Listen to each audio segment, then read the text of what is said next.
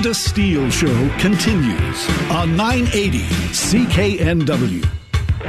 Jody Vance in for Lynda today. Hope the day finds you well. I want to talk about the Olympics in Tokyo. Now, if you look on any official site, the travel advisory for Japan right now, today, is level four. That's the highest warning. It literally is red and says do not. Yet here we are counting down to the Olympic Games in a matter of just weeks. Lots of debate has happened around the subject of whether the games should go forward or not. You've heard that here on, on CKNW. But what about the people of Japan? I know I personally would not be happy if we were hosting a global event here in BC right now to start in just a few weeks time. And our COVID-19 situation is far less precarious than that of the country of Japan. So let's connect now with someone in that country, shall we? Dave Olson is actually from here, but lives there. And we find him in Japan. and Dave, thank you so much for doing this, time difference and all. Oh, it's my pleasure. Good morning from Okayama.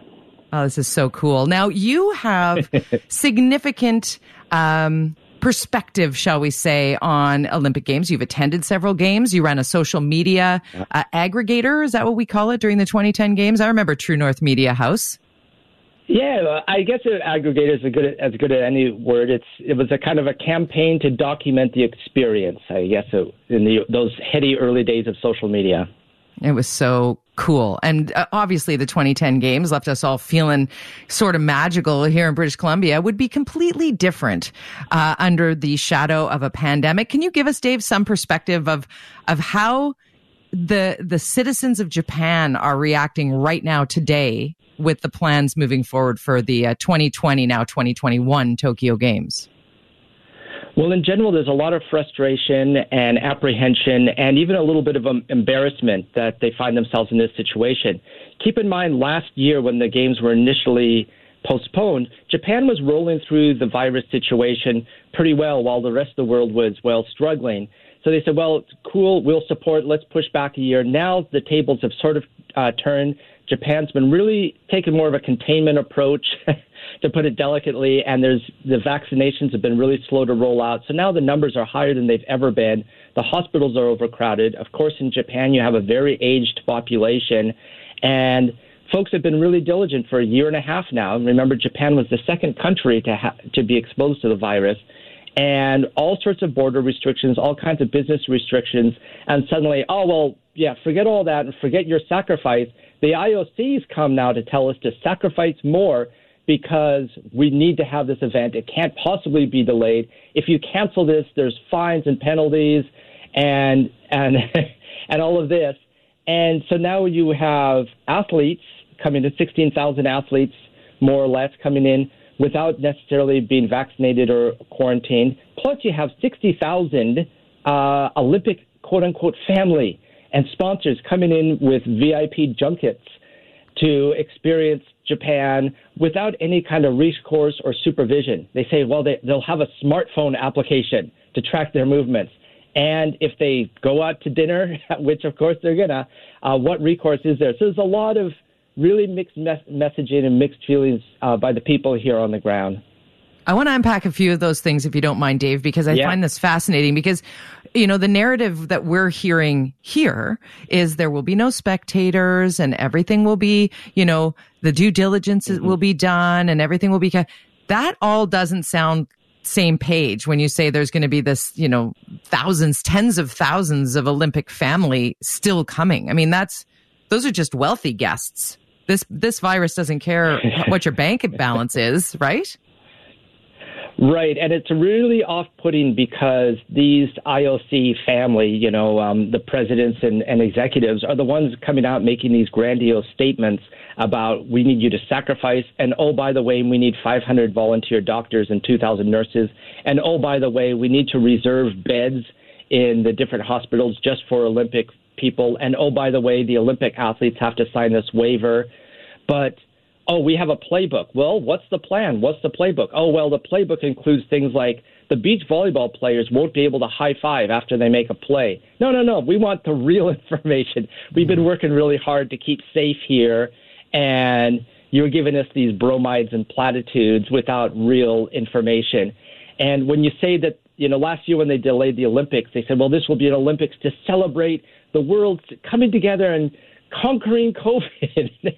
well, that's sure not the case. And, you know, I also think about the athletes coming from countries who are currently in deep crisis, India, right. Nepal, uh, and how are they going to leave their families? How are they going to logistically transport here? What happens if an athlete or an Olympic family member becomes test positive? How are they even going to be able to leave the country because they can't get on a flight with, with a positive test? So the, all these questions are not being answered. Instead, the Japanese public are being fed a line of, please sacrifice more. We need you to do this. And oh, by the way, you can't cancel, which also calls into questions of Japan's sovereignty as a country to control what happens in its country.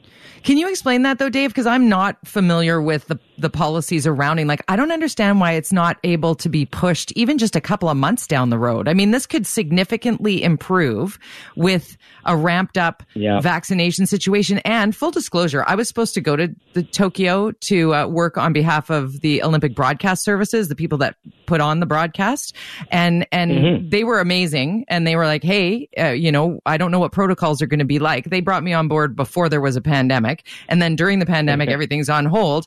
And then it was like, okay, we're moving forward. And I, I, I touched base and I said, listen, like I can't leave my dad. He's in care. I'm his essential. And they're like, we totally get it. Absolutely no yep. pressure, you know. And I thought, you know, if it is shifted to later, and they had said, you know, some of the issues with like marathon, middle of summer in Japan is 40 degrees. They have to do it in the north in Sapporo. Uh, so that the yep. marathoners don't drop in the middle of summer. Like there are other reasons why it would make sense even to move this a little bit. Yeah, for sure. And remember, the 1964 Tokyo Olympics were held in the fall, and the Sydney Olympics were held in what's the Northern Hemisphere's fall into winter. So this is an unprecedented to change it to a different season. Yeah. And you know, the excuses I've heard are, well, we have this booked with NBC, who have wide open broadcast schedule for it. We don't want to interfere with other sports, and and those just seem ridiculous uh, ideas to me. And oh, we can't yeah. possibly have the Winter Olympics and the Summer Olympics in the same year, which they did for a century. Uh, so and and they're saying absolutely, if it's delayed or uh, delayed again, it just means a hard cancellation. And part of that looming over that too is the next Winter Olympics is scheduled in China, and you can say that China and Japan have a several centuries long sibling rivalry. So mm-hmm. that doesn't sit well with um, with Japan, not to mention the, the, the different issues uh, around the Beijing Olympics. But I absolutely think, at, at minimum, pushing it back to October and giving Japan a chance to get through this wave and get vaccinations. Um, you know, like I said, less than 2% and less than 30% of healthcare workers have even been vaccinated. And in Japan, we have a lot of old folks here. There's more 65 plus than 18 and unders. And, you know, they've taken a really cautious approach about rolling out the the vaccination, and you know, like give give Japan a minute to to catch up here.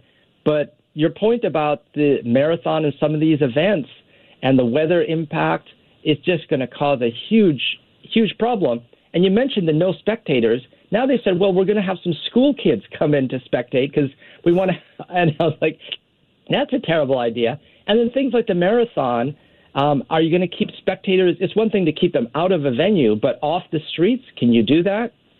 With Hard to do with spectators. Torch? I will. I will say that the uh, the IOC mandate for media was you're in your your residence and you take IOC yeah. approved transport and to your venue. You don't get to mix with other media. You don't get to you you have to have prior approval to take public transit, which is unprecedented, unheard of, obviously, in an unprecedented time. It it makes sense that during a pandemic you'd need to to have all these safeguards in place. It sounds like there's there's looseness where there need not be, Dave, at the very least.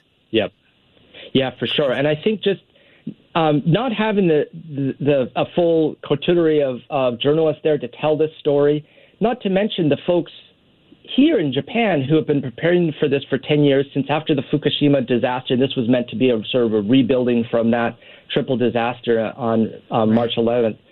Um, they won't be able to experience this. They won't have their story told by the journalists who come. I mean, we know from being on the ground in Vancouver that the Olympics you see on the TV with the gold medal events and whatever is very different than the Olympics you experience on the ground, where the great moments come from hanging out with a group of new Latvian best friends you just met mm-hmm. and you know all that internationalizing, going around to the hospitality houses and making new friends, trading pins and having drinks and and getting to know people from other countries. Mm-hmm. Plus, the journalists there telling these deep, long tail stories of the Olympics. None of that is really going to happen.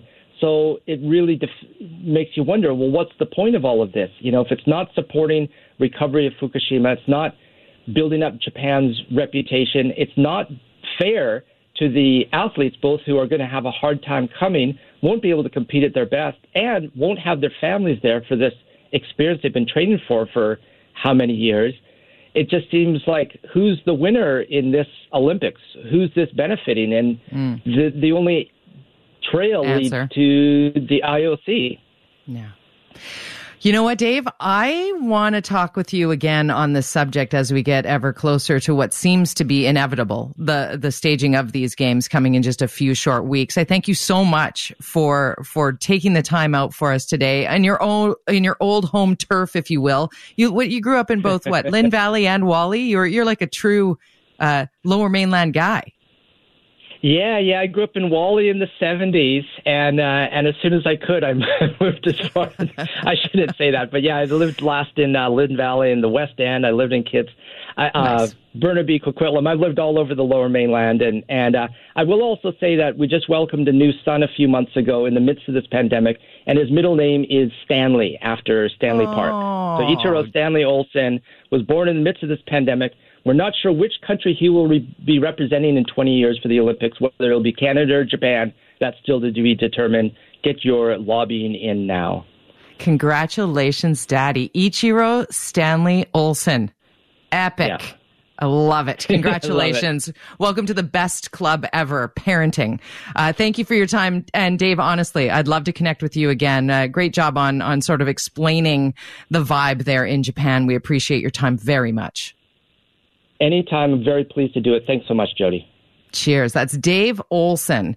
Follow him on Twitter. You can find him at my Twitter page. He's been tweeting about the fact that he's going to appear on here. Great follow on Twitter, by the way. Go to my Twitter. Give me a follow while you're there at Jody Vance, Jody with a Y. Uh, what do you think? Should these Olympics go forward? Should they be happening this summer in Tokyo? Call now 604 280 9898. Open up the phone lines. Let's have a chat on this holiday Monday. 604 280 9898. Your latest AM 730 traffic up in 30 seconds. I'm Jody Vance on 980 CKNW.